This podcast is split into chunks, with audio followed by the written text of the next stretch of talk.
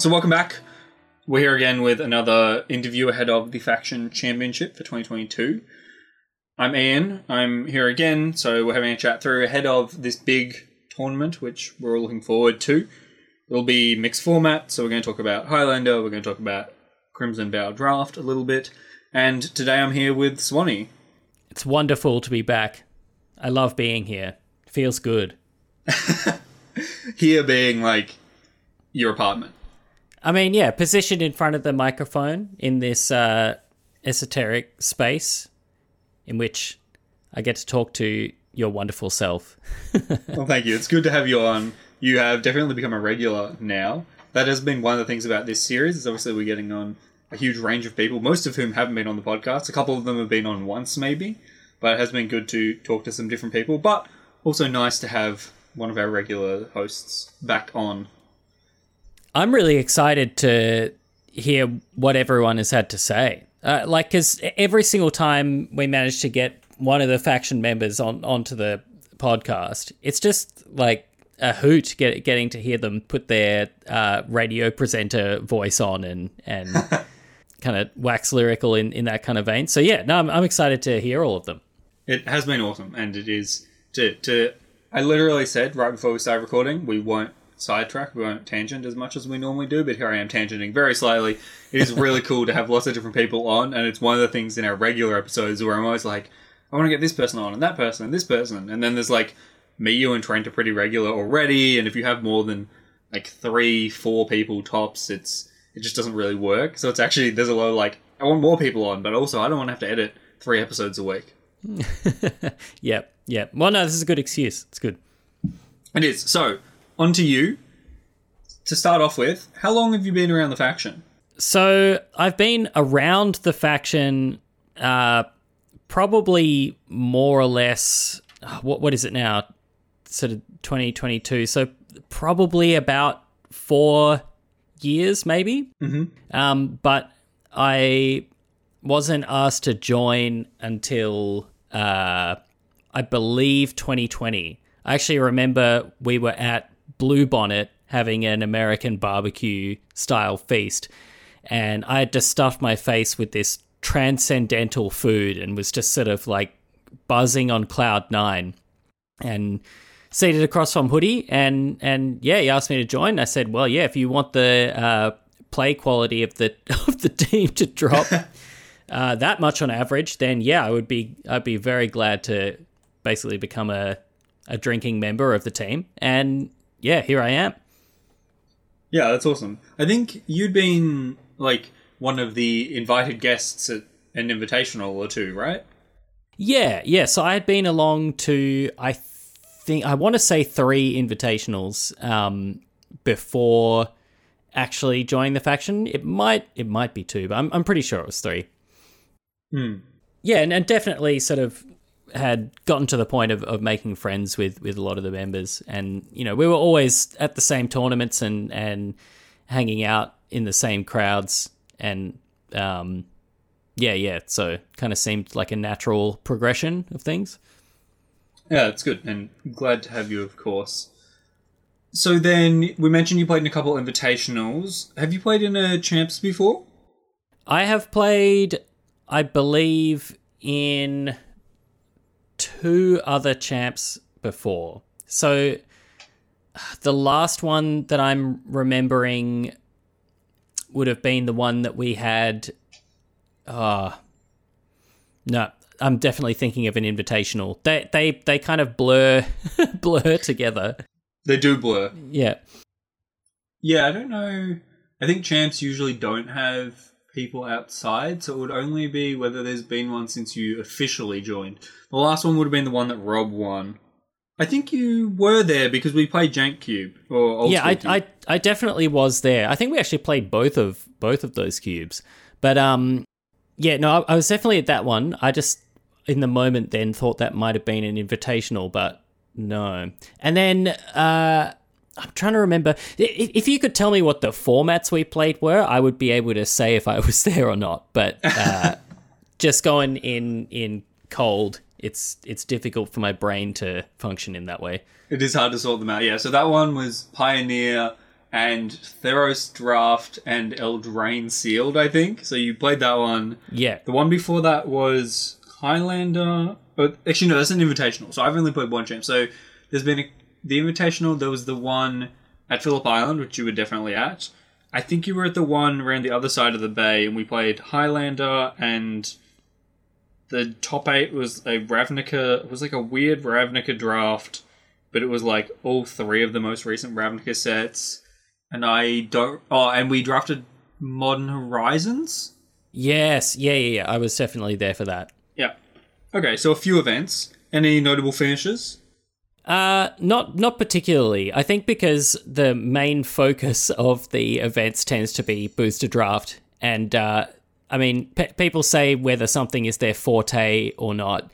Uh, booster draft is definitely my pianissimo of uh, magic skills there.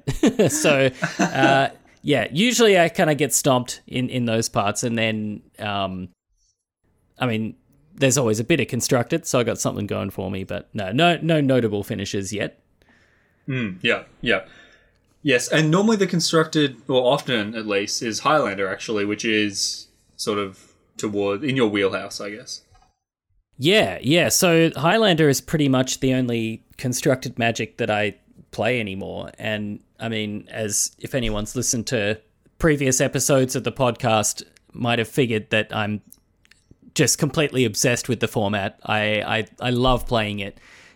It just sort of covers all of the bases that I really love about playing Magic from being a good format for deck building, for playing super uh, high powered cards, and also for just like a variety in the games that, that you get. Um, you sort of tend to find that when you play through a tournament or a bunch of games, even just against one deck, they all kind of pan out quite differently, and it's I, I, I really like that about the format. Yeah, absolutely. It's it's a good format. It's very enjoyable. On the other side, so you said booster draft is your pianissimo. Yeah. Have you done any Crimson Vow drafts? I have not done a single Crimson Vow draft. In fact, I have only uh, looked at the rares to see if there was anything Highlander playable, and I also am aware of a red common that is Highlander playable. I think it's called Reckless Impulse. Yes. The the one that it exiles Yep. two cards from the top and you can play them. Yeah, love that card. That's a good one. Well, you're missing the other common that's playable, which is Consider. Ah, of course. So so that is Vow. I thought that was Midnight Hunt. No, that's Vow, I believe. Okay. All right. Well, well there you go. So that's oh wait, double. no, you're right. You're right. No, you're right. That's Midnight Hunt. Okay, yeah. I was going to say that was double my uh my knowledge there on the format with that one, but no. So, yeah, no, I I am going to be jumping into this one fresh and uh sort of just playing it by ear, I think. Yeah, the the main kind of way to be able to play boosted draft is online, I guess, and I'm just really not interested in in playing arena, so kind of counts me out for for doing too much of that. But also, uh, I guess I guess yeah, but booster draft kind of like because I'm so used to playing with the cream of the crop cards from playing Highlander and, and the other constructed formats before that, and and Yep. Cube as well. I mean, I, I love cubing. Um, when I open a pack of a booster pack of cards, I just sort of see a pastiche of like unplayables. Yeah. and yeah. and it's like really really difficult for me to discern what then becomes good in that particular environment. And so yeah, it's just something about it doesn't really click with me. Yeah, hundred percent. The transition from Highlander to booster draft and just like completely changing all of your card evaluation can be a bit jarring. I know I've had that experience. I've been playing a ton of Highlander, haven't drafted in a while, and I open like a yeah Crimson Vow booster pack or whatever, and you're like, what is this? Like a three mana two three? What? Like, Yeah, yeah none of these cards can be played. It's want me to- impossible. You want me to put that in my deck? What?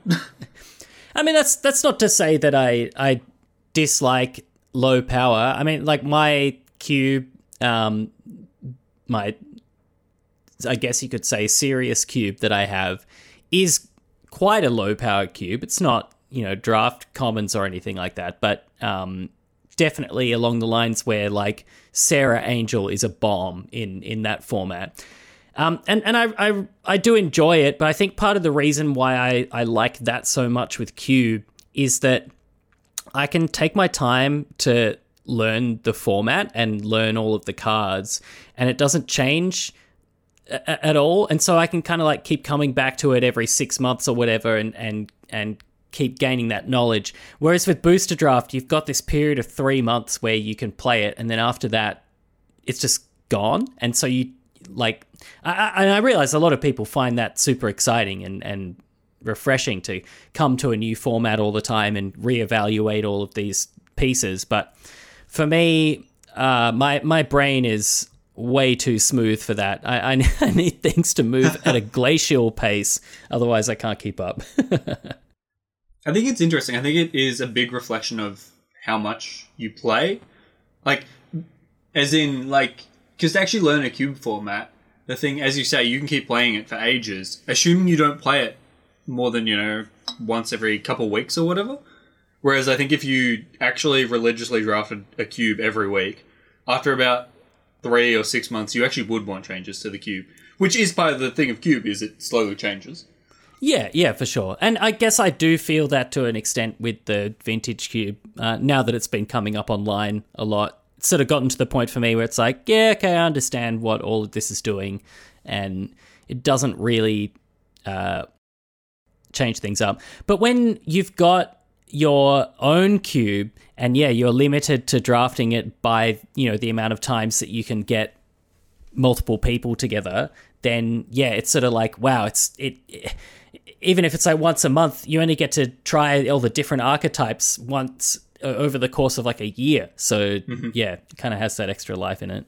Yeah, I think that's especially true because in-person play sessions are like so valuable and rare, especially especially over the last two years, of course, but just in general, even before that, they're so like you know you want to make the most of them, and also our, our play group owns multiple cubes. I mean, you own multiple cubes yourself, but even beyond that, you know, Dan has his vintage cube. I actually own a couple cubes. I don't think I've ever played with faction people because the only times I've cubed, either you or Dan are there, and it's like ah, I'd rather play Jank Cube or your old border cube or Dan's absurd vintage cube or you know. Yeah, yeah, exactly. But I, I, I realize that it's probably an impossibility. But I will keep, uh, you know, quietly in the background gunning for a cube or uh, like format or top eight or something for a faction event. It's got to happen soon, right? I know.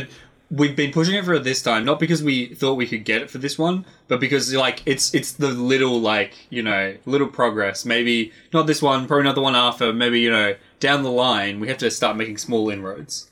At, at some point, we'll convince Shane and Hoodie that there's a cube that has flat enough power level that that it'll be good. Well, I actually think like old school cube would not be the worst because all the cards are so bad for the most part.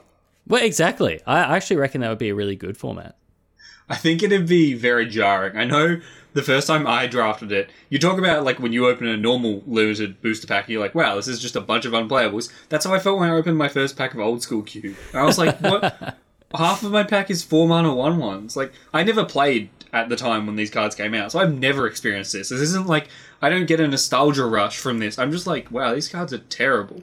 Yeah, yeah, you don't get to see the blazing power of Witch Hunter where when where when you're playing normal booster draft. But yeah. Yeah. Know. So, a Highlander sounds like your strength then. Very into that.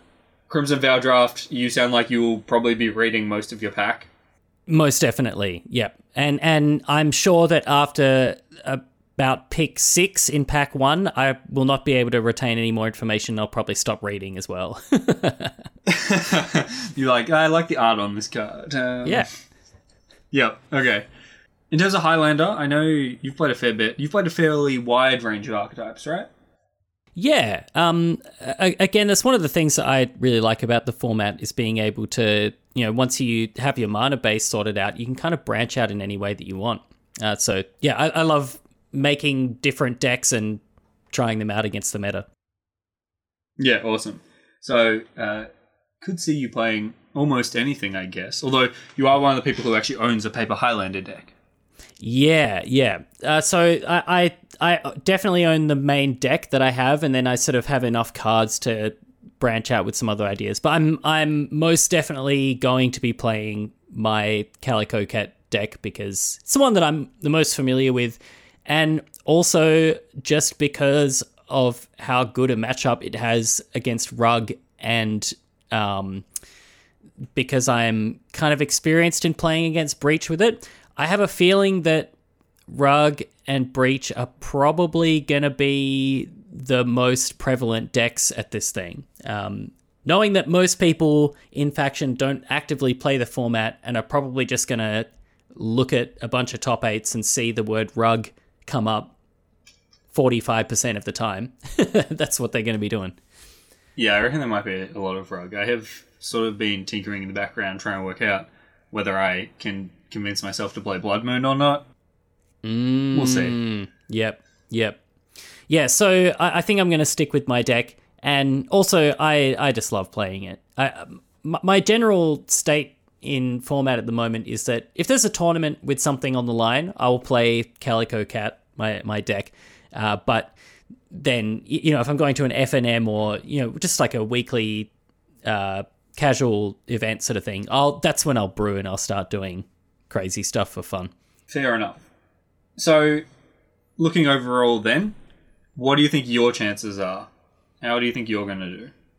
I reckon, uh, especially considering that draft is the first event of the the whole thing, I would say I'm pretty on close to zero because by the time we get to the Highlander, the the numbers are kind of like meaningless in that if you haven't done well in the draft, then you you don't really have a chance anyway. So yeah, I would say pretty much close on bot. If if this was if if we were playing uh, a sort of like bridge or 500 s card game, I would be uh, going for misère with my uh, chances here. See, I reckon you're a good chance to 0-3 the draft, and then, or even like, you could 1 2 or 2 1. As I say, you play a fair bit of cube, so I think you have the fundamentals of drafting down. Uh, and I would be unsurprised to see you 4 0 Highlander, potentially out of an 03 draft. that that's my plan. That's my game plan for the day. Well, so, you only have to 1 2 the draft if you're going to 4 0 Highlander. Interesting. So just open one bomb and Yeah. maybe that can happen. All right, all right, okay, okay. Yeah, you got me feeling more positive about this now. So, the next one, if you're not going to win it, then who is your pick to win it? Uh, now, that's an excellent question. I know that in terms of preparedness over both formats, it's got to be Trent. He's constantly drafting the set. He's t- uh, Crimson Vow, and and he's talking about a lot. And he's also one of the few of us that is constantly uh, playing Highlander games and and getting in touch with the format too. So I think purely based on numbers, it's got to be Trent. However, there are quite a few dark horses uh, Yes. that that I can think about. That I mean, you can't discount Rob. The man is a wild, eccentric genius when it comes to playing Magic, uh, and you know he he could certainly run away with the day as he has previously. Um, I think that Nathan's definitely in it with a strong chance. Uh, I don't know how much he's been drafting, but uh, he certainly is a very powerful wizard, and so um, you know re- results could come his way. And um, then I guess the other, maybe, well, definitely not so much a dark horse, but I would say that you, Ian, are in it with a pretty legit chance. I I know you've done quite a quite a bit of the Crimson Vow, um, and the only thing I think that might uh, step on your toes is if you're playing Breach and everyone happens to be packing a lot of graveyard hate. I think you gotta you gotta start doing the legwork now, man. You gotta be telling people like no one plays Reanimator, no one plays anything that needs the graveyard at all. Like delving, like you can't you can't relic a progenitus delve like that doesn't work. You can't. You can't play Relic of Progenitus when there's a, a Murktide regional play. You, you got to get people to stop playing that graveyard hate. Yeah. And then and then you're in it for a chance. Yeah. Yeah. Do do some little yeah some pre work as you say. Yeah. So it's interesting. I agree with you. I'm not sure about Trent because I think at the moment he we're not sure if he'll be there or not. He's he's we'll see. It, COVID is a fluidly changing thing, so we'll see whether he gets there or not. But yes, I think if he is there, he's definitely in the front runners. It's funny you mentioned Rob because he was the person I I had as my dark horse, and then I remember that he's actually the reigning faction champion. So I don't know if he's a, a dark horse really. Well, he I think he might be considered a dark horse in this regard because of his lack of experience with Highlander. Um, That's true. yeah, yeah. Just uh, go- going by questions and stuff that he's asked in, in the chat and, and whatnot, I, I would say that on paper, it doesn't look like the Highlander portion of the tournament is going to be in, in Rob's favor. But you just never know. You can't tell with that man. Hmm. It's true. It's true.